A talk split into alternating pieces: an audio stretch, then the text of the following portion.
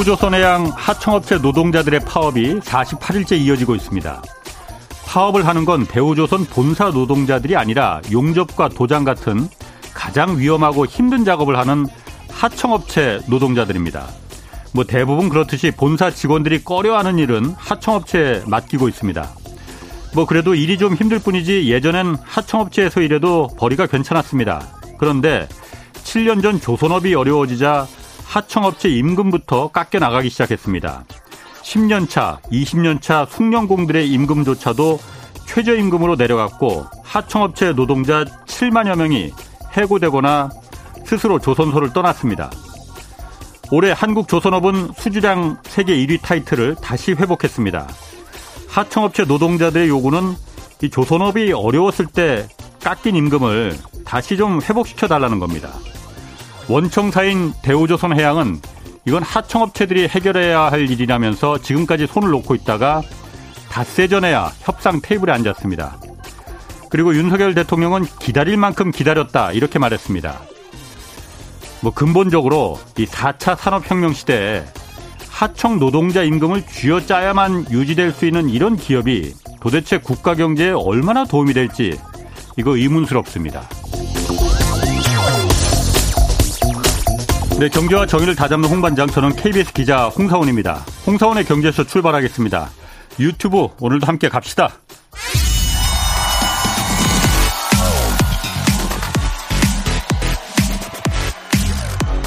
대한민국 경제 오디션 내가 경제스타 K 여러분 경제가 어려워서 힘드시죠? 그래서 준비했습니다. 대한민국 경제 오디션 내가 경제스타 K 힘든 경제 상황을 이겨낸 감동 스토리 우리 가정의 특별한 경제 교육법 슬기로운 투자 아이디어 경제와 관련된 이야기라면 모두 모두 환영합니다. 총 상금 6천만 원을 준비했습니다. 자세한 내용은 홍사원의 경제쇼 홈페이지를 참고하세요. 이 프로그램은 당신의 투자의 길을 춤추게 하는 새로운 투자 플랫폼 탱고픽에서 함께합니다. 네, 총 상금 6천만 원 걸린 대한민국 경제 오디션 내가 경제스타 K 12월 9일까지 사연을 받고 있습니다. 대상 한 명에게 2천만 원, 최우수상에게는 500만 원씩 어, 상금이 주어집니다. 사연은 홍사원의 경제쇼 홈페이지에 올려주시면 되는데 이 보내주신 사연은 비공개되니까 연락처를 꼭 남겨주셔야만 저희가 연락드릴 수 있습니다. 자, 홍사원의 경제쇼 시작하겠습니다. IMF가 어, 세계 경제가 지금 2차 대전 이후 세계 최대 도전을 맞고 있다 이렇게 진단했다고 합니다. 세계 경제 어떤 흐름으로 지금 가고 있는 건지 짚어보겠습니다. 최배근 건국대 경제학과 교수 나오셨습니다. 안녕하세요. 네, 안녕하세요. 자, 옐런 미국 재무장관이 어제 한국 방문해서 추경호 경제부총리 그리고 또 이창용 한국은행 총재 만났어요. 네. 그래서 뭐 언론에서도 그렇고 지금 뭐 환율이 원달러 환율이 워낙 오르니까 뭐 미국하고 달러 그, 그 스와프 한미 간 스와프 이거 맺어야 된다 통화 스와프 맺어야 된다 이렇게 했는데 뭐 나온 거 보니까 합의된 거 보니까 스와프는 아니고 필요할 때 달러 유동성 공급 장치를 도입하기로 했다. 아, 좀 어렵습니다, 말이. 이게 뭔 말인가요? 뭐 달러 유동성이라는 것이요. 아. 달러 현금, 아. 현금을 그러니까 뭐 지원할 수 있는 어 공급할 수 있는 예. 어떤 방안을 예. 예좀 검토해 보겠다는 이런 정도 아주 아주 아. 원론적인 얘기입니다. 예. 근데 예. 거기에는 근데 그러니까 일단 일단 이 통화 공급에 대해서는요. 예. 어 옐런이 지금 재무부 장관이잖아요. 예. 어 정부 소관이 아니라 이거는 연준 소관이고요. 중앙은행. 예. 그러니까 예. 우리나라 한국은행의 금통이라고 예. 있잖아요. 네네. 그럼 연준에는 FOMC라고 있습니다. 예예. 예. 여기 소관이에요. 음. 그러니까 뭐 옐런이 사실 옐런한테 이거를 그러니까 매달리는 것 자체가 사실은 어불성설이고요. 아, 그래도 예. 말해서 좀 말해달라고 해볼 그러니까 옐런은 그러니까 어떻게 보면 립서비스 정도로 그러니까 예. 이렇게 할 수는 있는 거죠. 예. 예. 그럼 근본적으로 제가 궁금한 게 우리나라 지금 외환 시장이 뭐 이렇게 한미 통화 수업 미국한테 통화 수합이라는 게 그냥 우리나라 원화 좀 미국에 맡겨두고 우리가 좀 필요하니 달러 좀 마이너스 통장처럼 뺏어 쓸게 이거잖아요. 네. 이렇게 우리나라 외환 보유가 뭐 그래도 4천억 달러도 넘고 세계 9위라는데 네. 뭐 이렇게 뭐 한미 통화 수합부 없으면 안 될 것처럼 막 지금 언론에서 말하고 정, 여권에서도 그렇게 말하거든요. 네. 그럼 뭐 그렇게 어려운 상황입니까? 어, 지금 이제 우리가 어, 외환위기 이후에요. 예. 외환위기 이후에 우리나라 환율의 그 구간이요. 예. 한 1,100원에서 1,200원 사이에서 되게 유지가 되어 왔어요. 예. 예. 유지가 됐는데 최근에 예. 특히 이제 러시아의 이제 우크라이나 침공 이후에 음. 그걸 이탈을 해가지고 예. 지금 이제 1,300원 대를 이제 완전히 안착하는 상태잖아요. 음. 근데 문제는 뭐냐면 그것도 어, 그것조차도 굉장히 이제 우리가 외환시장 개입을 통해서 방어를 하고 있는 이런 상황이기 때문이고 음. 그다음에 이제 에, 그러다 보니까 이제 외환 보이고 감소가 이제 그러니까 굉장히 가파르게 진행되고 있는 거고요. 그 방어를 예. 하려다 보니까요. 예. 물론 이제 그 기저에는 이제 소위 말해서 무역 수지 적자가 음. 아, 사실 우리가 외환위기 이후에 무역 수지 흑자 기조가 정착이 그랬죠. 됐었거든요. 예. 2008년도 금융위기 때를 제외하고는요. 예. 그런데 이제 이게 무역 수지 적자가 나타나고 앉아 있고 세달 연속 지금 적자죠. 예. 그러니까 이제 그 상황 속에서 이게 그러니까는 일시적인 문제냐 예. 아니면 구조적인 문제냐 예. 이걸 볼때 에, 그, 제가 볼 때는 이게 예. 구조적인 문제다 보니까는 예. 상당히 시장에서는 불안하게 보고 있는 거죠. 음. 불안하게 보고 있는 거 그러다 보니까 이제 환율이 굉장히 가파르게 올라가고 있고 예. 그 환율이 가파르게 올라가는 상황 속에서는 상대적으로 개인들 중에서는 정보를 많이 가지고 있는 예. 많이 가지고 있는 소위 말해서 부자들이 음. 더 민감하게 반응을 하고 있습니다. 그러니까 우리가 외환위기 직전에도 예. 외환위기 직전에도 그러니까 9월달, 10월달까지만 하더라도 예. 우리나라 그러니까 경제부총리나 예. 청와대 경제수석이 우리나라 펀더멘탈 아주 튼튼하다 이런 얘기 했었잖아요. 했었어요. 바로 직전까지 예, 했었죠. 예. 그런데 9월달 경에 이미 그 예. 당시에도 강남에서는 소위 말해서 이 복부인이라든가 부자들 사이에서는 한국은 달러 막저 말라간다라든가 네. 뭐그 지금 집하는 거라든가 이런 어. 얘기가 나왔었어요. 제 주변에도 그때 네. 부자들 집한 사람들 많았어요. 아, 그러니까요. 그러니까 이제 온다고. 예. 어. 그러니까 이제 근데 이제 지금은 우리나라 부자들도 굉장히 규모가 큽니다. 예. 그러니까 일반 서민들은 아 내가 자, 자산을 이렇게 그 포트폴리오를 할때 예. 무슨 뭐 달러 자산 이런 거를 고려조차도 못하지만은 예. 부자들은 그걸 고려할 수밖에 없어요. 예. 예. 그러니까 원화 자산을 갖고 있으면은 예. 그만큼 손실이기 때문에 예. 그러니까 달러 사재기도 제가 볼땐 굉장히 많이 진행되고 있는 걸로 알고 있고 어 우리나라 음. 부유층들에서는요. 예. 그러니까 이제 그만큼 이제 뭐냐면은 시장에서 굉장히 지금 상황을 상황을 그러니까 이제 시작인데 네. 이제 시작인데 사실은 환율이 그러니까 지난 올해 올해 한 10% 정도 우리가 어, 원화 가치가 떨어졌어요. 예. 근데 그게 다 이제 뭐냐면 우크라이나 침공 이후에 이루어진 거고요. 뭐 우리나라만 떨어진 건 아니잖아요. 아, 물론 그런데 어. 그건 잠시 후에 말씀드릴게요. 어. 근데 이제 이 중에 절반 정도 이상이 네. 6월 이후에 이게 됐어요. 네. 그러니까 굉장히 최근에 굉장히 가파르게 진행되고 있다는 얘기죠. 예. 그러니까 그만큼 뭐냐면 시장에서는 불안하게 보고 불안하게 보이는 요인이 제가 볼 때는 굉장히 구조적인 측면이 있다는 것을 좀 이제 네. 말씀드리고 싶고요. 음. 어, 일부 전문가들이 그러니까 환율이 그러니까 우리나라만 떨어지는 게 아니, 우리만 음. 상승하는 게 아니다 이런 얘기 하는데 네. 여기 놓치고 있는 부분이 있습니다. 그러니까 네. 지금 달러 지수라는 게 있잖아요. 달러 인덱스 있어요. 달러 네. 지수라는 게 있는데 이게 이제 본격적으로 올라가기 시작한 것이 3월 달 이후에 그러니까 3월 달부터 올해 3월 달부터 어, 연준이 금리를 인상하기 시작했어요. 예. 그리고 굉장히 이제 빠른 속도로 가고 있는 거죠. 음. 빠른 속도로 이제 증가 폭이 크다 보니까요. 빠른 속도로 가고 있는 거죠. 그런데 상대적으로 그 달러 지수를 구성한 데서 많이 차지하고는 유로화 같은 경우는 유럽 중앙은행 유럽 중앙은행은요 6월 달까지만 하더라도 예. 여전히 양적 완화를 하고 있었었어요. 예, 그랬죠. 어. 돈을 풀고 있었다는 얘기입니다. 예, 예. 금리 인상도 안 했고. 예. 그렇죠? 그러니까 자연히 그러니까 유로화가 떨어질 수밖에 없는 거죠, 그거야.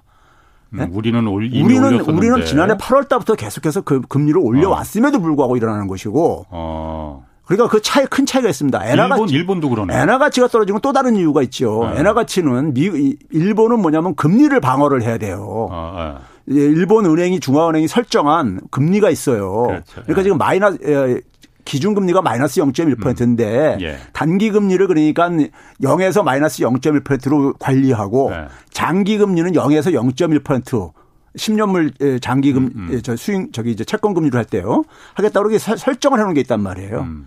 중앙은행이 설정한 목표를 달성 못하게 되면은 통화 정책이 근본적으로 이제 신뢰를 잃게 되거든요. 예. 그러니까 이거 방어하는데 예. 지금까지는 총력을 기울이고 있다고요. 예. 그러다 보니까는 이걸 방어하기 위해서 돈을 풀 수는 없고 예. 돈도 좀 일부 풀었지만 올해 들어와서 주로 뭐냐면은 외환 보육을 풀어가지고 방어를 하고 있어요. 예. 금리를 안 올리고 있으니까는 예. 당연히 뭐냐면은 저기 일본 어 일본의 자산 가격이 매력이 없을 수밖에 없잖아요.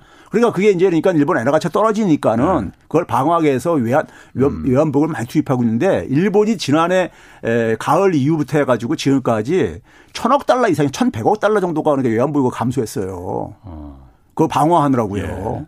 그러니까 이제 그런 점에서 이제 그러니까 일본은 또 다른 유럽 유럽하고도 좀 네. 차이가 있고 그리고 유럽 주 유럽 같은 경우는 기본적으로 저유로로 예.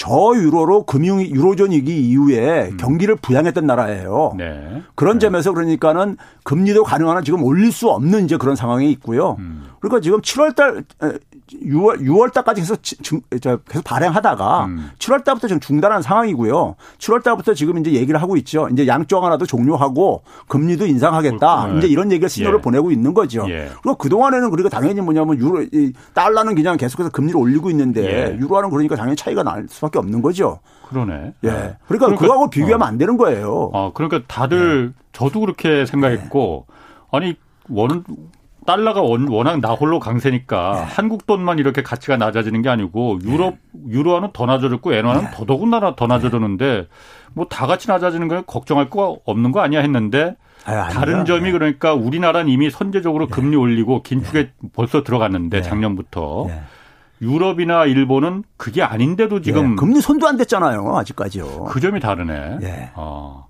그러면은 그러면은 이렇게 우리나라가 그 그런 차이점이 있고 그러면은 다들 무서워하는 게 그 뭔지 아시잖아요. 네. 1997년 어쨌든 외환위기가 우리가 IMF라는 걸 겪었으니까 그렇죠. 그 트라우마가 굉장히 크죠. 예. 그 다시 올 가능성이 있는 거예요, 그러면은? 근데 우리가 이제 이런 걸 그래야 됩니다. 전문가들도 놓치고 있는 게 예. 위기는요. 그 똑같은 내용과 형식으로 오지 않습니다. 반복되지 않아요. 예. 위기도 계속 진화를 합니다. 어. 근데 우리가 전문가들이 항상 놓치는 게 뭐냐면 과거의 경험을 가지고 되게 예. 판단을 하거나 비교를 해요. 예. 근데 어. 한 번도 그러니까 제가 볼 때 제가 아는 역사 속에서는 한 번도 똑같은 형식으로 온 적이 없어요. 예. 예 없, 없거든요. 어. 그러면 지금에 있어서 제가 이제 간단하게 비교를 한다면 비유를 한다면은 외환위기 때는요. 외환위기 때하고 지금하고 다릅니다. 다른데 예. 어떤 점에서 다르냐면은 그 당시에는 뭐냐 우리나라 어, 엘리트들 전문가들 심지어 교수들 이런 분들이 금융에 대해서 굉장히 무지했어요. 음. 금융에 대해서 무지했습니다. 예. 그 결과로 뭐냐면 신근경색 같은 충격이 온 거예요. 음. 막 그러니까 시장 외환시장 개방을 했다가 예. 자유화했다가 그렇죠. 돈이 쫙 들어왔다가 갑자기 빠져나가니까 빵 당하거든요. 예, 예. 갑자기 빵 빠져나갈 때 충격을 예. 전혀 그 당시에 생각들을 안 했어요. 아하. 그런 것들에 대해서. 예. 그런데 지금은 지금은 제가 가는 게 그냥 골병형 충격이 진행되고 있다. 골병형 충격. 예. 이게 뭐냐면은 이제 문제는 이게 뭐냐 아까 얘기했듯이 일시적이라면은 이거 예. 걱정할 필요가 없는데 우리나라 외환 보유고도 한 4,300억 달러 이상 있고 그러니까는 예. 이게 구조적인 거라면은 예. 구조적인 거라면은 지금 우리가 경험하고 있는 무역 적자, 외환 보유고 감소, 그다음에 환율 상승 이런 것들이요. 예. 이런 것들이 그러니까 계속해서 진행되거나 악화될 가능성이 있다는 거죠. 어. 예? 예. 그렇다면은 그것이 계속 계속 진행될 경우에는 시장의 투자자들은 굉장히 빠르게 그러니까는 빠르게 불안해 불안도가 증가해가고 음. 금융시장은요. 금융은 우리가 흔히 그런 얘기하잖아요. 빛보다 빠른 속도로 움직인다. 예. 그런 얘기하거든요. 예. 그러니까 뭐냐면 사람들이 불안해지게 되면은 금융이 가장 먼저 그러니까 민감하게 반응을 해요. 음. 빠르게 반응을 합니다. 그러니까 굉장히 악순환 고리가 작동할 수 있어요. 눈사태처럼요. 예. 순식간에. 예. 그래서 이제 제가 걱정하는 건 뭐냐면은 원인을 원인을 그러니까 처방을 해야 된다 예. 하는 것이고요. 그그 그 얘기는 뭐 시간이 저기 오늘 아니, 주, 그 얘기는 예. 저희가 토요일 날 예, 그 예. 경제쇼 플러스에서 다시 예. 한번 그 얘기 좀 하기로 했잖아요. 예. 그러니까 뭐 그 얘기까지 오늘 다면 이거 한 예, 시간 그러니까 오늘 이거 주제를 다못 하고요. 어. 그 토요일 날 다시 한번 경제쇼 플러스에서 다시 한번 좀 그 저희가 좀 논의를 하려고 하고 요거 한 가지만 제가 물어볼게요. 그 통화 수합 얘기하고 뭐 또 엊그제는 아 경 이 기재부에서 우리나라 이제 국채 네. 외국인들이 국채 사고 거기서 이득을 얻으면은 여기에서 얻는 세금은 외국인들은 면세시켜 주겠다. 뭐 외국에서도 많이 다른 나라들도 그렇게 네. 한다고는 하는데 지금은 사실 이렇게 막 외환 보유가 좀 줄어들고 환율이 뭐 올라가는 시기에 갑자기 이 얘기를 하니까 네. 아 이게 한국이 뭐 좀 다급한 거 아닌가 이런 생각을 저만 하도 그런데 수많은 이제 그 외국의 국제 투자자분들이 예. 뭐 군침 흘리고 있는 투기자분들이 많이 있을 거 아니에요. 그럼 예. 야 한국이 뭐 저렇게 보니까 뭐 다급한 거 아니야? 통화 수업도 좀 목매고 뭐 예. 국채 소득에 대해서 사고 파는 데 대해서 이 그 면세도 해주고 했다는데 그런 잘못된 시그널을 보여주는 가능성은 없어요. 어, 굉장히 중요한 지적을 하신 거예요. 예. 금융시장은 그런 곳입니다. 아. 금융시장은 그런 곳인데. 빠르다. 예. 이게 뭐냐면은 제가 항상 많이 얘기하는 것이 뭐냐면 첫 단추를 잘못 깼을 때요. 예. 첫 단추 잘못 끼고선 계속 그걸 방치하면요. 계속 어긋나잖아요. 예. 그리고 뭐냐면은 굉장히 그 미봉책을 굉장히 동원을 할 수밖에 없어요. 예. 에, 쫓아다니면서 그러니까 음. 그 소위 말해서 대응하는 방식으로요. 음. 예. 그러니까 지금 이제 뭐냐면은 어이그 통화 수화프를 하더라도 예. 하더라도 유럽 같은 경우도 통화 수화프 하고 있잖아요. 아, 거기 일본도 하고 있고 상, 항상 하고 있잖아요. 국가니까. 근데도 뭐 아. 환율 어쨌든 올라가기로 올라가잖아요. 예, 예. 그렇죠? 아. 그러니까 이제 그런 점에서 음. 그런 점에서 그러니까는 통화 수화프라는 것이 규모도 그러니까는 예. 사실 우리가 그동안 했던 것이 금융이 일단 300억 달러 그리고 뭐냐면 음. 이제 그 최근에 이제 우리가 얼마 전 작년에 종료했기 전에 한 600억 달러 예. 규모 이거였었잖아요. 예. 우리나라 4,300억 달러에 비하면 그게 음. 큰 규모도 아니잖아요. 솔직히 그렇죠. 말해서요. 예, 예. 그런데 이제 그런 점에서 그것이 그것이 만병통치약은 아니라 이거죠. 예. 그런데 문제는 뭐냐면 어, 홍 기자님이 지적하셨듯이 시장에 주는 시그널이 있다고요. 예. 시장에 주는 시그널이 그러니까 그런 부정적인 측면이 분명히 있다고요.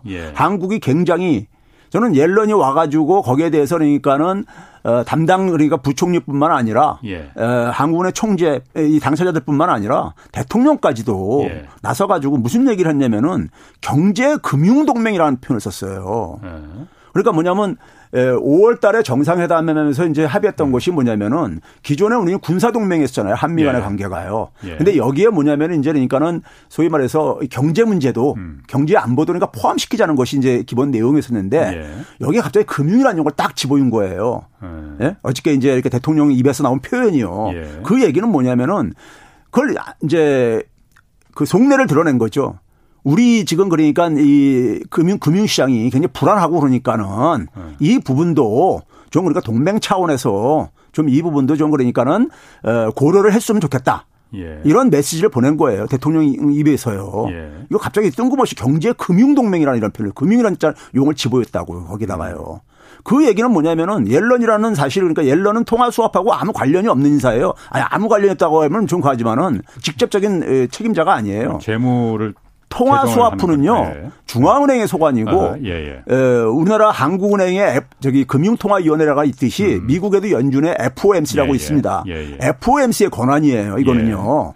그런데 이거를 그러니까 이제 뭐 제니 옐런이 과거 연준 의장이긴 했었지만은 음. 본인의 저건 아니에요, 사실은요. 뭐 원칙적으로는 그렇죠. 예. 근데 뭐 그 근데 어쨌든 간에 제니 옐런한테 그러니까 제가 볼 때는 온 정부가 매달려 가지고 매달려 가지고 그러니까 한미 통화 수법 꼭 구걸하는 식으로 이런 모습이 보여지고 있는 측면도 있다고요. 예. 예? 거기에, 네. 거기에 그러니까 사활을 걸고 그러니까요. 예. 근데 그런 것들이 시장에서 볼 때는 아, 한편에서는 그러니까 우리나라가 괜찮다. 외환위기 일어날 가능성 음. 없다 이렇게 얘기를 하면서 한편에서는 그런 모습을 보여주는 것이 이거를 그런 이거를 그러니까 사람들은 어, 해석을 할때 해석을 할 때 에, 금융 같은 경우는 굉장히 불안할 때가 문제거든요. 평온할 예. 때는 별 문제가 없습니다. 예. 불안할 때는 그런 부정적인 측면을 더 그러니까 는 무게 중심을 더 둡니다. 아, 당연히 그렇죠. 예. 예. 그랬을 때 그러니까 그런 점에서 홍 기자님이 예. 지적하셨듯이 그런 점이 이제 그러니까는 그 안 좋은 시그널을 주는 측면이 있는 거죠. 아니 그러면은 예. 진짜로 만약 우리가 뭔가 뭐 저는 잘 모르지만은 만약 진짜로 뭔가 다급한 네. 사정이 있다면은 네. 미국의 그런 그 좀 매달릴 사정이 있다면은 네.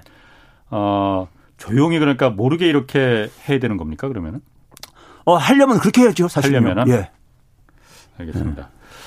그 얘기는 하여튼 토요일 날, 아, 네. 저 경제쇼 플러스에서 주말에 네. 한번 다시 한번 좀 그 다루기로 하고 이번에 옐런 그 재무장관 왔을 때 러시아산 석유에 대한 가격 상한제도 지금 논의했어요. 이 얘기는 좀 오래 전부터 나왔는데 어, 우리나라도 한국도 원칙적으로 좀 동의한다, 동참하겠다는 뜻을 밝히는 거잖아요. 예. 일단 러시아산 가격 상한제라는 게 러시아가 지금 우크라이나 전쟁 침공한 못된 짓을 저질렀으니 그거로다가 석유판 돈으로도 전쟁 자금을 대고 있으니 이거는 인도주의적인 인도주의적인 차원에서 안 되지 않느냐 그러니까 뭐 예를 들어서 우리가 동맹국끼리는 러시아산 석유는 헐값에만 일정 달러 이상으로는 우리 사지 말자 예. 이렇게 담합을 하는 거잖아요 일종의. 그렇죠. 예.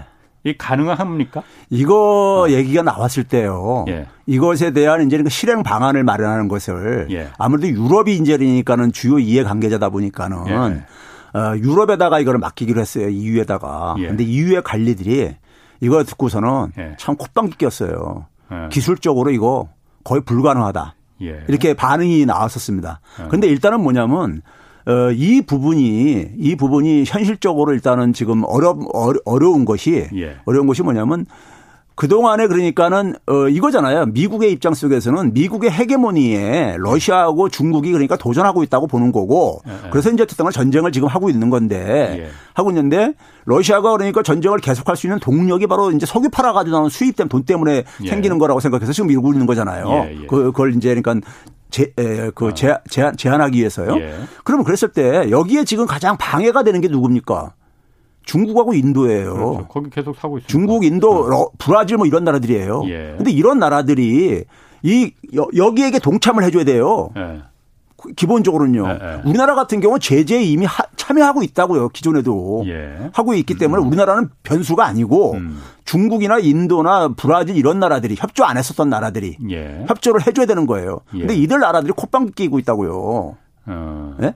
중국은 뭐냐면 러시아하고 러시아 이러니까 한접주 지원도 해주고 지지도 해주고 앉아 있고 예. 그렇잖아요. 예. 그리고 인도 같은 경우는 뭐냐면 한쪽에 쏠리면서로 그 편드는 것에 대해서 굉장히 경계를 하고 있거든요. 예. 그러니까 그 이거 해가지고 그러니까 러시아하고 관계가 악화되는 거 원치 않다 이거죠. 그러니까요. 음.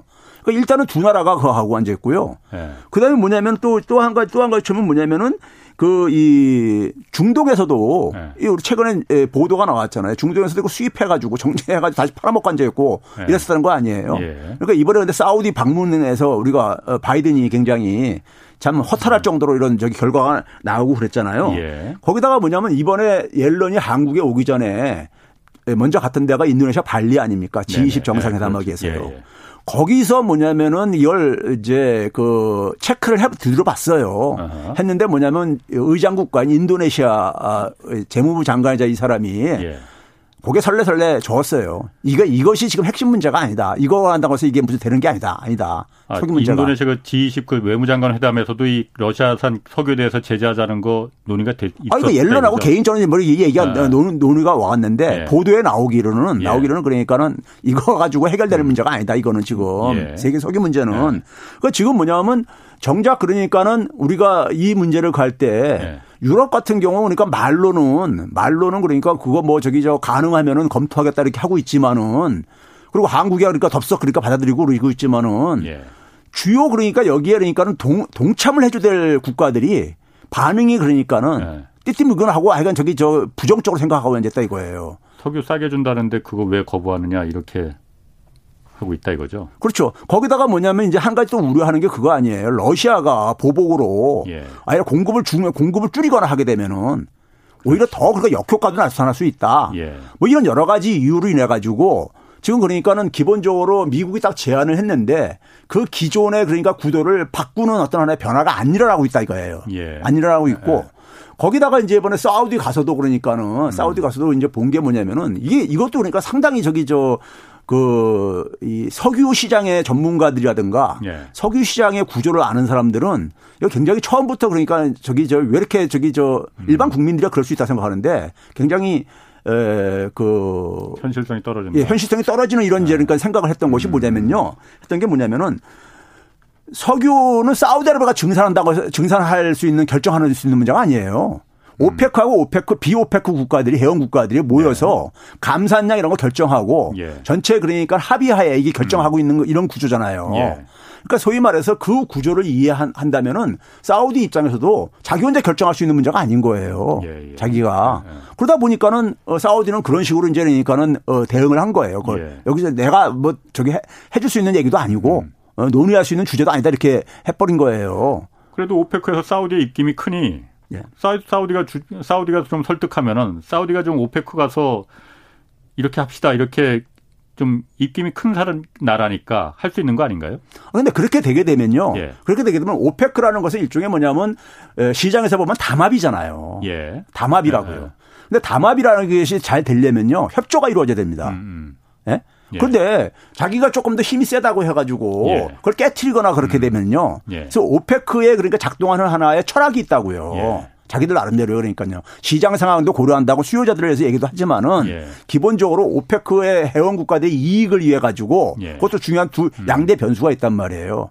그런데 그거를 그러니까 내가 제일 음. 그러니까는 저기 저 어, 강하니까 내가 마음대로 음. 가겠다라면은 이게 이제 그러니까는 어, 오페크 담합이 그러니까 상당히 음. 유지되기 힘들지요. 음. 음. 그런 구조를 깨뜨리기가 쉽지가 않다 이거예요. 음. 예. 그리고 뭐 사우디도 그러니까 그걸 핑계를 댈 수도 있는 거고. 예. 예. 예. 뭐 사우디가 사실 미국하고 예, 관계가 예전처럼 그렇게 돈독한 것도 아니고 요즘은 그렇죠. 사우디가 뭐 그 러시아하고 중국 주도하는 그 브릭스에도 지금 가입하겠다고 지금 하는 거잖아요. 예. 그리고 또 이번에 그 옐런 장관 왔을 때 그 friend-shoring도 추진한다고 했어요. 예. friend-shoring, 어, 리쇼링, 뭐 offshoring 이거는 네. 들어봤는데 friend-shoring은 뭡니까? 이게 이제 이거를 어. 이해하려면은 청취자들이요. 네. 청취자들이 에, 그, 지난 이제 그러니까 우리가 한 30년 동안에 진행된 걸 좀 우리가 좀 먼저 좀 이렇게 좀, 어, 리뷰를 해야 되는데요. 예. 리뷰를 해야 되는데 예. 우리가 90년대 초에 그러니까 소련 어, 연방이 그러니까 해체가 되고 예. 동구권이 붕괴되잖아요. 예. 붕괴되면서 미국이 이제 그러니까 미국하고 경쟁 상대가 없어진 거잖아요. 쉽게 음. 얘기하면요. 예, 예. 없어지면서 미국이 자신감을 갖고 추진한 것이 뭐냐면 세계화 전략입니다. 그렇죠. 그것을 그것을 추진하는 데 속에서 그 결과물이 예. 소위 말해서 WTO인 거예요. 아하. WTO가 진정한 의미에서 다자주의 세계 무역 시스템입니다. 네. 처음으로 그러니까 전 세계 국가 대부분 국가들이 참여해가지고 만들어낸 예. 결과물이에요. 네. 다자주의. 예. 그거 가지고 하면서 그 물론 그걸 하 는 데 속에서는 기본적으로 월가의 그러니까 자본들 월가 자본들이 음. 이해가 깊숙이 개입됐죠. 네네. 이걸 하면서 그 당시부터 90대 후반부터 심지어 경영학계나 이런 경제학계에서도 국제 경영학이라는 이런 어그이 예, 과목이라든가 이런 음. 분야가 굉장히 저기 저 그 부상이 되기 부릅니다. 예. 그 이유는 뭐냐면은 기업도 경영을 그러니까는 국제적인 관점에서 경영을 할 수 있게 된 거예요. 음. 그러면 전체 전 세계 국제 분업 체계를 만들 수 있었던 거죠. 지금 뭐냐면 생산비 절감을 위해 가지고 예. 생산비 절감을 위해서 전 세계를 활용할 수 있는 네네. 이런 이제 게 가능해졌던 거죠. 세계화. 인해서요. 예. 그게 이제 WTO 음. 체제란 말이에요. 네네. 그런데 이제 거기에 2001년도 말에 중국이 가입을 하죠. 그렇죠. WTO에. 중국에 네. 가입할 무렵만 하더라도 중국은 지, 미국 GDP의 13% 정도밖에 안 됐었어요. 예. 그런데 중국이 굉장히 그 가입하면서 굉장히 많은 혜택을 받죠. 그렇죠. 혜택을 받아가지고 어. 2007년도에 한 40%까지 올라가고 음. 어, 미국 GDP 대비해서요. 그다음에 뭐냐면 바이 저기 트럼프가 집권하기 전에는 한 이게 70%까지 아니 네. 60%까지 올라갑니다. 예. 그리고 바이든 집권할 무렵에 70%까지 올라가게 되고요. 예. 굉장히 이제 혜택을 많이 본 거예요. 예. 중국이요. 근데 그러다 보니까는 어 이 중국의 문제가 중국의 문제가 이제 금융위기 이후에 예. 중국의 문제가 어, 미국의 헤게모니를 그러니까 위협한다고 이제 생각을 하면서 네. 하면서 이제 그러니까는 소위 말해서 통제가 들어가기 시작하죠. 예. 들어가는데 에, 아주 결정적인 어떤 하나의 통제 들어간 건 사실 트럼프 정부 때입니다. 음. 트럼프 정부 때 뭐냐면 어, 중국에 대해서 무역 전쟁을 거하고 화해를 네. 제재를 하고 뭐 이런 거 하잖아요. 예. 그때 에, 그 그랬던 것이 뭐냐면 reshoring이 물론 오바마 때도 좀 일부 얘기되지만 음. reshoring이 이제 되죠. 근데 WTO 체제는 기본적으로 offshoring이죠. 음. 전 세계를 대상으로 생산 기지를 구축하는 거니까요. 리쇼링은 그러니까 오프쇼링은 예. 싼 공, 싼 곳에다 공장 지어서 예. 거기서 물건을 싸게 만들어서 그렇죠. 이제 미국이든 뭐그 들어오는 그러니까 거. 전 세계를 아. 대상으로 예. 기업 경영을 하는 거예요. 리쇼링은 야, 리쇼링은 안 좋더라. 예. 그냥 그러니까 이제 뭐냐면 어. 우리나라로 다 이제 불러들이자. 예, 예. 이거죠. 자국으로. 예. 예. 근데 그게 불가능한 것이요. 예. 그게 불가능한 것이 기업들한테 굉장히 그러니까 생산 비용에 압박을 줄 수밖에 없습니다. 그렇죠. 예? 네. 우리가 소위 말해서 세계화로 인해 가지고 네. WTO 이 체제 속에서 굉장히 경제 성장을 이룩하고 예. 어, 이 시장이 컸다는 얘기를 많이 하잖아요. 네. 그만큼 그걸 스스로가 우리가 차버리는 거 아닙니까? 예. 그 이점을요. 네. 그런데 그렇게 하다가 그러면서 이제 트럼프가 그걸 했었던 때는 뭐냐면은 자, 이거 보니까는 다자주의 협상 가지고는 다자주의 체제 가지고는 예. 중국을 저걸 견제를 못 한다. 이렇게 음. 생각이 바뀐 거죠. 미국이 역추월 당할 수 있다. 예. 그래서 뭐냐면은 WTO 무시해 버리죠, 완전히요. 아하. 그리고 심지어 그렇죠. 뭐냐면 다자주의를 폐기를 하죠. 예. TPP라든가 이런 것들 막 폐기하고 막 그랬잖아요. 예, 예. 그렇죠? 그러니까 이 다자주의 그다음에 그러면서 뭐냐 양자주의로 갔죠. 네. 내가 미국의 힘을 가지고 예. 그걸 하나 관리로 들어가겠다 예. 이렇게 한 거죠. 예. 그래서 대중하고 중국에 대한 무역 전쟁을 들어가고 막 음. 그렇게 한 거잖아요. 그런데 네. 이 결과가 결과적으로는 그러니까는 미국도 굉장히 피곤하고 예. 서로 간에 서로, 서로가 그러니까는 승, 자 없는 예. 싸움, 장기 싸움으로 이렇게 진행이 된 거예요. 네. 그렇죠? 네. 그러다 그런 상황 속에서 트럼프 바이든 넘어가면 그, 그 결과가 네. 트럼프가 그 당시에 내세웠던 어, 구호가 뭐냐면 America First입니다. 그랬죠. 미국 제일주의요. 예. 근데 결과는 어떻게 됐냐면은 America Alone이 돼버렸습니다. Alone. 미국이 고립이 돼버렸죠. 아, 예. 유럽에서조차들조차도 예. 미국의 트럼프가 유럽에 대해서도 굉장히 많은 압박을 가했잖아요. 음, 예. 유럽 국가들에 대해서도요. 예. 그러다 보니까는 미국이 그러니까 완전 밉상 국가가 돼버렸죠. 예. 트럼프 시절에요. 예. 그러면서 그러니까 미국이 오히려 고립이 됐다. 그러니까 중국을 고립시키려고 했는데 음. 오히려요. 그래 그러다 보니까 그 상황 속에서 나온 얘기들이 미국의 미국의 엘리트 층 조사에서 나온 것이 뭐냐면은 자 이거를 미국 혼자 힘으로 해결하기는 현실적으로 불가능해졌다. 이걸 이제 인정을 하기 시작한 거예요. 예. 그러면은 전통적인 미국의 우방 국가는 뭐냐면 G7인데 예. G7을 딱 보니까는 얘네들도 별로 그러니까 옛날만 못하잖아요. 그러니까요. 그래서 트럼프 때부터 나온 얘기가 뭐냐면 outdated라고 이렇게 표현합니다. G7을요. 음. 그래서 G7을 굉장히 홀대하고 그러죠. 예. 그러면서 뭐냐면 G10을 부르겠다 막 이런 식으로 얘기를 했잖아요. 트럼프가요. 예. 그러면서 그 당시에 워싱턴가에서 나왔던 얘기가 뭐냐면 G7을 D10으로 바꾸자.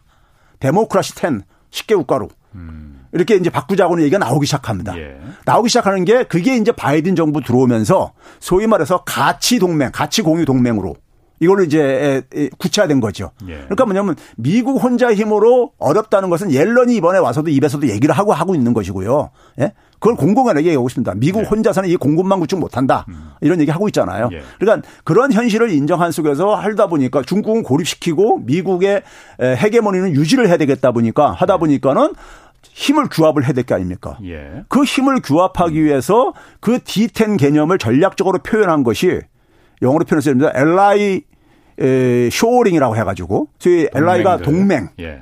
예. 동맹 그러니까 하나의 이 생산망을 이제 그러니까 예. 이걸 만들겠다는데 이거를 바이든 정부에서 사실 이게 이제 전략인 겁니다. 예. 이게 소위 일반 사람들한테는 가치 공유 동맹인 거죠. 예. 가치를 같이 같은 가치를 가지고 있는 공유하는 국가들 간에 연대해 가지고 저 friend-shoring. 예. 그래 그게 이제 그게 옐런이 어. 옐런이 지난해 4월 달부터 네. 요 표현이 좀 너무 좀 그하니까는 어. 너무 저 공격적으로 보이니까는 friend로 바꾼 것뿐입니다. 어. 치환을 해 가지고요. 아. 근데 같은 얘기죠. 예. ally하고 friend하고 같은 게 아. 같은 얘기인데 요거만 음. 바꿔 부른 겁니다.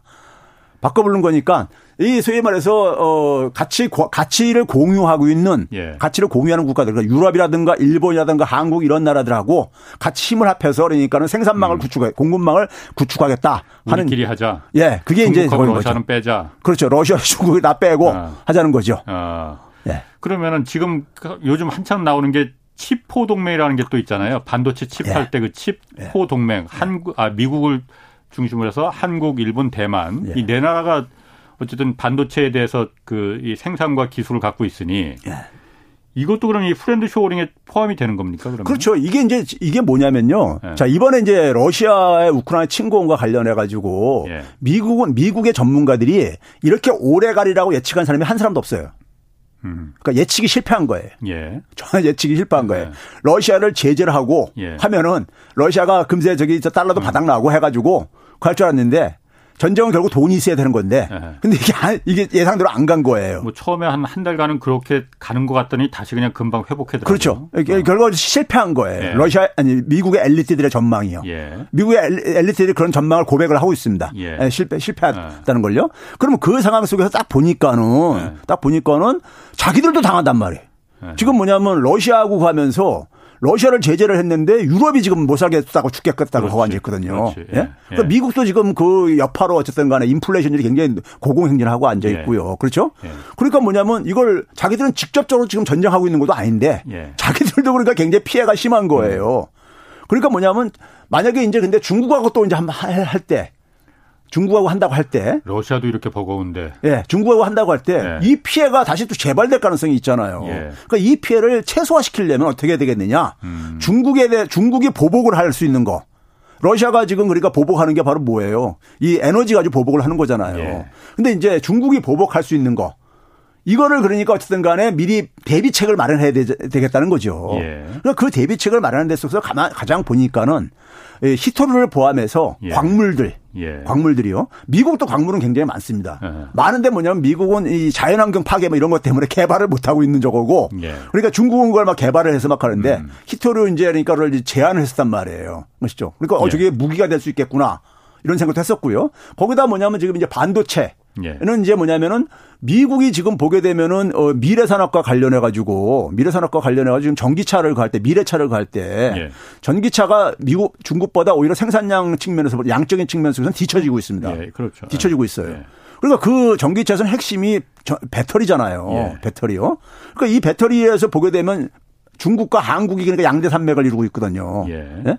이루고 있는데 그러니까 어 소위 말해서 중국을 상대적으로 어 주저앉히면서 음. 동시에 중국이 미, 국이나 서방 국가들을 공격하지 못하게 할 수 있는 하는 거 하다 보니까 주로 광물들하고 반도체 등을 비롯해서 여기 초점을 맞춘 거예요. 2차 예. 배터리를. 예. 여기다 초점을 맞추고 있는 거예요. 일단은 표면적으로요. 예. 가장 일단 시급한 게 그러다 보니까 그러다 보니까 이제 기본적으로 우리나라 들어오기 전에도 기본적으로 했던 게 뭐였었습니까요? IPEF 같은 거는 디지털 협력 그 5G 통신망 저기 가겠다고 한 것이고 그리고 그 이후에 또 그한 것이 뭐냐면 지금 반 치포 그할 뿐만 아니라 예. 그다음에 MPP라는 게 있습니다. 이게 미네랄 그러니까 주요 광물 음. 이게 그것도 마찬가지로 저걸 만들었어요. 음, 그러니까 동맹국들끼리 예. 동맹국 예. 거기 이제 호주를 호주가 이제 굉장히 아, 그런 게 많고 그러니까는 예, 예. 예. 그러니까 이런 것들을 계속 만들고 있는 거예요. 그다음에 그러니까 이제 뭐냐 배터리 동맹까지 하겠다. 장기적으로 그러니까 중국이 보복할 수 있는 예. 약점을 잡을 수 있는 걸 예. 사전에 좀 차단하겠다. 그러면서 차원에서. 중국의 또 성장도 억제할 수 있는 거 이런 거를 그러니까 동시에 그러니까 이런 부분 중에서 급한 것들부터 중심으로 핵심적인 것들 부분 중심으로 그걸 동맹을 friend 네. friend 아. shoring을 음. 만들겠다는 거예요 지금요. 아 friend-shoring이 이제 그 그런 의미라 이거죠. 그렇죠. 그걸 이제 구체적으로 담고 있는 것들이 그런 것들이죠. 중국이 보복할 수 있는 걸 차, 사전에 미연에 좀 그 방지할 수 있는 있는 나라들끼리 동맹국들끼리 있는 나라들 모아서 예. 우리끼리 그러니까 중국이 혹시 보복하더라도 견딜 수 있게끔 해보자. 그렇죠. 이런 거라 이거죠. 그렇죠. 반도체도 보게 되면 뭐 네. 그러니까 네 나라가 한 80% 차지한다는 거 아니에요. 예. 그러니까 그 정도 힘을 모으면은 그럼 공격 무기가 될 수도 있고 방어 무기가 그렇죠. 될 수도 있는 거라 그렇죠. 이거죠. 그런데 어쨌든 그래서 처음에 IPF 뭐 그때부터 시작해서 예. 중국을 배제하자는 게 목표는 이제 중국이니까 예. 중국을 배제하자는 거라서 어쨌든 한국이 가장 어, 약한 고리가 될 거 아니냐. 네. 중국에 의지하고 어쨌든 우리나라는 한국은 중국하고 절대적인 무역을 교역 1위 국가니까 중국이 네. 네. 한국이 가장 약한 고리가 될 것 아니냐. 그래서 네. 아, 보복하면 어쩌지? 뭐 이런 우려들이 좀 있었습니다. 네. 근데 지금 계속 가도 중국이 별로 그렇게 반응 안 하잖아요.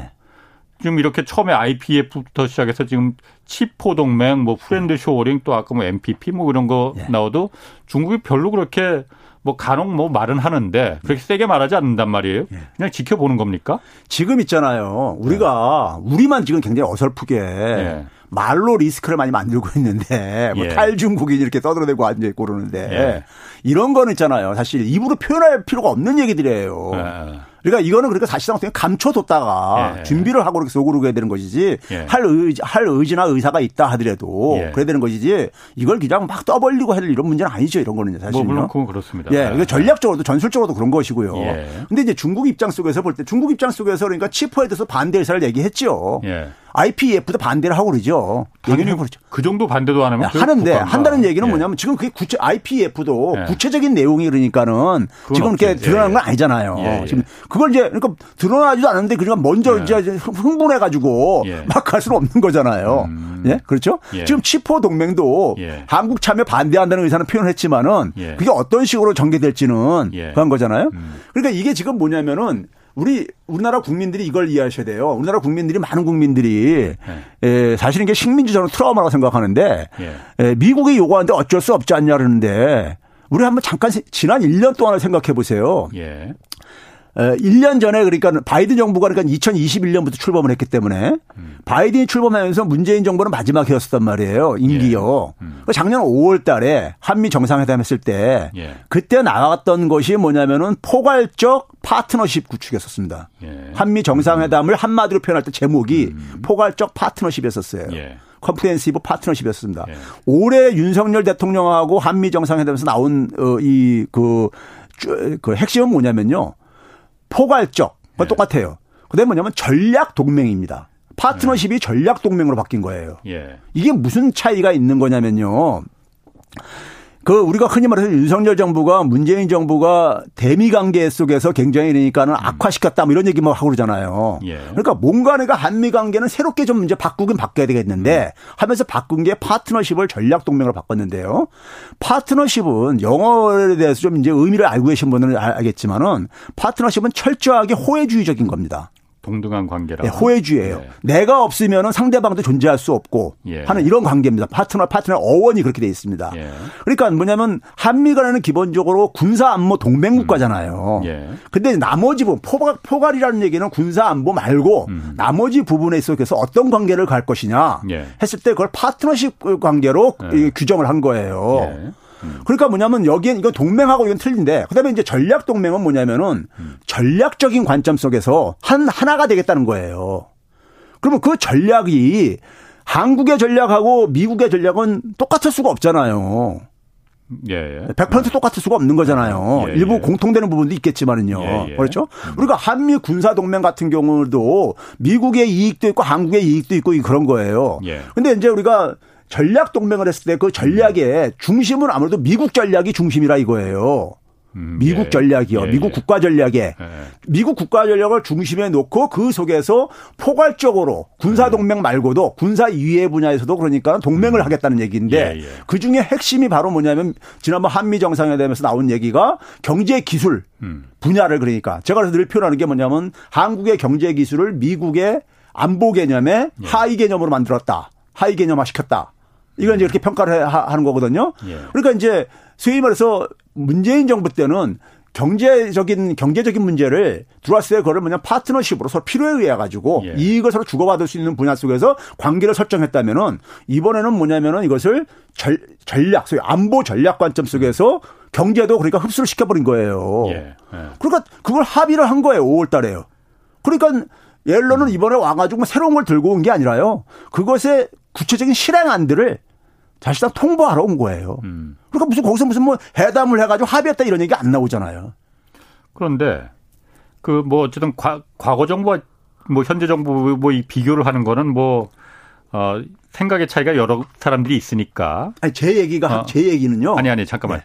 과거하고 지금 상황이 좀 달라진 네. 게, 물론 이게 그 G2, 미국과 중국과의 패권 전쟁이 뭐 어제 오늘 일은 아니었지만은, 네.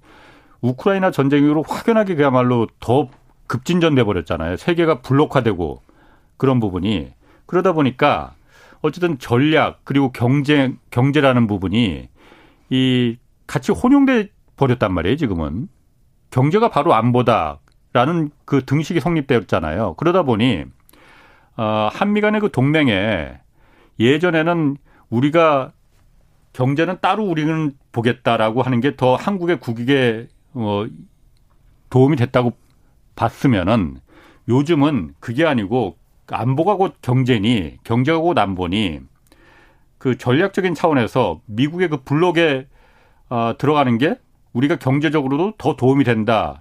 이렇게 지금 봐서 더 적극적으로 우리가 들어가는 거다 이렇게 볼 수도 있는 거 아닌가요? 아니 그러니까 그게 이제 소위 말해서 제가 앞에서 얘기한 어. 많은 분들이 네. 미국이 그렇게 음. 요구를 하면은 우리는 수용할 수밖에 없다는 음. 이런 이제 의식이 굉장히 깊숙이 내재되어 있는데 작년까지만 해도 네. 안 그럴 수가 있었고 예. 지금도 여전히 그러니까 전 세계가 예. 블록화 돼가고 있지만은 예. 여전히 경제적인 이익 관점 속에서는 예. 서로가 그러니까 따로따로 돌아가고 있잖아요 많은 나라들이요. 예, 뭐 인도뿐만 아니라 우리가 우리 우리가 예를 들어서 그러니까는 군사 안보적으로 러시아하고 그러니까 우리가 무슨 뭐 적대적인 관계일 필요가 없는 거잖아요. 당연히 그렇죠. 예. 미국은 그럴 수가 있지만요. 예, 예. 그렇죠. 중국도 마찬가지잖아요. 예. 그런데 거기에 그러니까 우리가 뭐냐면 그 미국의 군사 안보적인 어떤 예. 관점 관점에 우리의 모든 것이 다 그러니까 빨려 들어가게 돼 버리면은 빨려 들어가니까 지금 문제인 거잖아요. 지금 먼저 나서서 할 필요가 있겠느냐. 그렇죠. 그러니까 어. 우리가 그러니까 우리가 그러니까 다른 다른 나라들도 많은 나 지구상의 많은 나라들도 음. 자기들이 그러니까 지금 인플레이션 심한 상황 속에서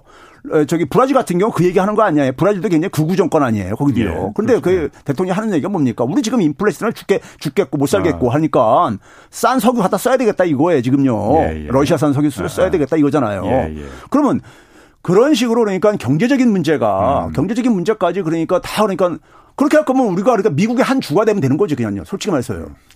예? 그, 예? 예. 그, 그, 그, 그게 뭐 한 주나 뭐가 틀린 거예요, 그렇게 되면요. 근데 우리는 우리의 그러니까 이익이라는 게 있는 거잖아요. 예, 예. 이익이라는 게 있는 네. 것이고 우리가 1년 전까지만 하더라도 경제를 상당히 그러니까는 소위 말해서 미국과의 군사 안보 동맹은 네. 다들 인정한다 이거예요. 예. 그리고 그거를 그 속에서 살아왔다 이겁니다. 지난 수십 년 동안. 예, 예. 근데 그걸 갑자기 그러니까 우리가 왜 이걸 당연시 이를 받아들여야 되느냐 하는 거. 그리고 음. 우리가 이거를 통해 가지고 미국은 얻는 게 있어요. 당연히 있죠. 미국은 아. 그러니까 반도체 공장도 국내다 그하고 예. 예? LG 배터리 정장도 짓게 지게니까 좋아하고 제니 앨런이 가서 LG와 가서 예. 저기 저 격려도 해주고 이러고 앉아 있잖아요. 어떻게 보면 우리가, 우리가 얻는 게 뭐냐 게 미국이 얻는 것일 수 있는 거죠. 그러니까 우리가 얻는 게 뭐냐 이거예요. 예. 일부 사람들은 그런 얘기예요. 아, 미국이 보복을 하면 어떻게 하냐.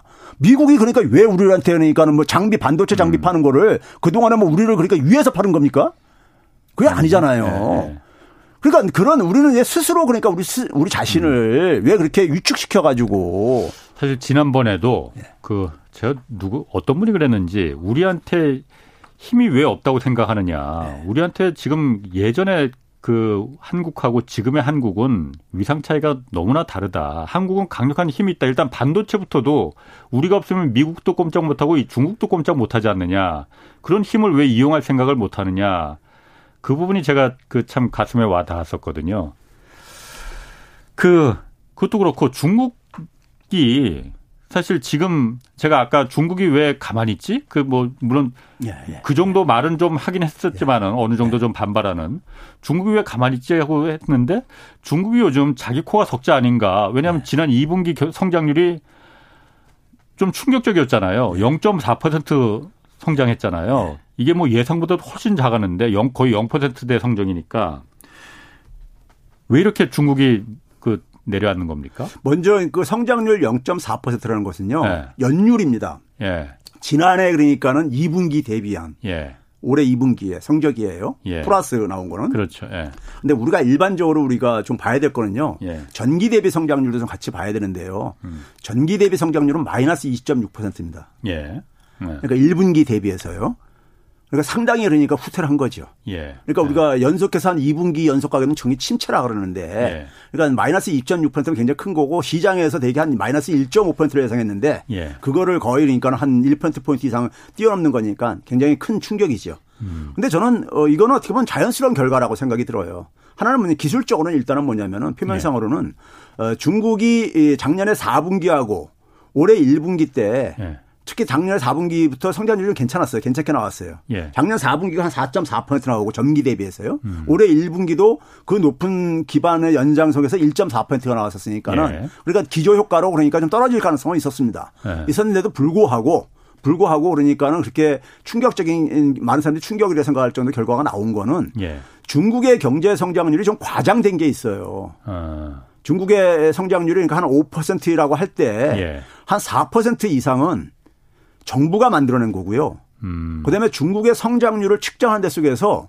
한 1.7%포인트 정도는 1년. 예. 그거는 좀 이제 과대평가되어 있다는 이런 게 많이 전문가들이 얘기를 하고 있습니다. 음, 음. 중국은 이제 그러니까는 그 통계를 집계할 때, 통계 집계할 때 이제 문제인데요. 그러니까 주로 이제 뭐냐면 GDP를 통계할 때 경제 규모를 우리가 이 통계를 집계할 때 되게 생산량 기준으로 그러니까 중국은 각 성들별로 예. 집계를 할게 예. 아닙니까? 예. 각 성별로 그러니까는 생산량을 집계를 하는데 이 더군다나 사회주의 유저가 남아 있는 나라들에서는 성들이 그러니까 그걸 가지고 자기 실적으로 해야 되기 때문에 가능한 한 생산량을 그러니까 많이 하여간 끌어올리려고 음. 합니다. 예. 아. 근데 문제는 뭐냐면 이것이 시장에서 시장에서 소화가 되느냐. 우리가 기업이 그러니까 만들어 놓은 거하고 팔린 거하고는 별개 문제잖아요. 그렇죠. 예, 재고라는 게 있고 그런 예, 거잖아요. 예, 예. 아. 근데 사실 만든 것만은 가지고 기업이 이윤 실현된 건 아니잖아요. 물론이죠. 돈이 된 건 아니잖아요. 아, 무슨 말인지 알겠다. 예. 그래서 아. 이제 뭐냐면 부가가치 기준으로 예. 계산을 해보게 되면은 한1.7% 포인트가 과장돼 있다 연 그러니까 이렇게 예. 에, 그 추정하는 음, 전문가들이 아. 많습니다. 그러면 이제 그랬을 때 보게 되면은 그 부분을 빼게 되면은 사실상 민간 부분에서는 성장률이 0 내지는 멈 중단했거나 마이너스가 이미 한한 한 3, 4년 전부터 진행이 되어 왔었어요. 아. 계속했어요. 예. 그러니까 정부가 재정 투입을 가지고 정부가 재정 투입을 GDP 대비 3% 이상 된 지가 2016년부터 계속 지금 진행되고 있으니까요. 예. 그런 점에 그런 상황 속에서 최근에 두 가지 변수가 하나는 뭐냐 부동산 변수. 음. 부동산에 대한 의존도가 우리나라보다 더 높습니다. 그렇죠. 중국 경제는요. 예, 예. 근데 지금 부동산이 굉장히 안 좋거든요. 예. 마찬가지로. 그다음에 또 하나는 뭐냐면 이제 이 제로 코로나 정책. 예. 이게 저는 기본적으로 이 국가주의. 음. 예, 중국은 철저하게 그러니까는 저는 중국은 사회주의 국가라고 생각 안 하는 사람인데 예. 중국은 국가주의 체제입니다. 네. 국가주의요. 네. 그러니까 중앙 집권적인 정부가 그러니까는 모든 네. 걸 여전히 그러니까는 계획하고 나가고 음. 이제 이런 이제 그러니까 주요한 음. 주요한 부분들을 다 중, 정부가 장악하고 있으니까요. 음. 그러니까 중국 정부가 그러니까 자원 배분을 하고 있는데 그것에 그러니까는 전형적인 그렇게. 특징이 전 제로 코로나 정책으로 나왔다고 보고 있는 거고요. 아, 오늘 좀 시간이 부족한데 어, 어. 여기까지 해야겠습니다. 어, 예. 갑자기 끊어서 죄송합니다. 예. 최백운 건국대 경제학과 교수였습니다. 고맙습니다. 네, 감사합니다. 네, 지금까지 경제와 정의를 다잡는 홍반장 홍사원의 경제쇼였습니다.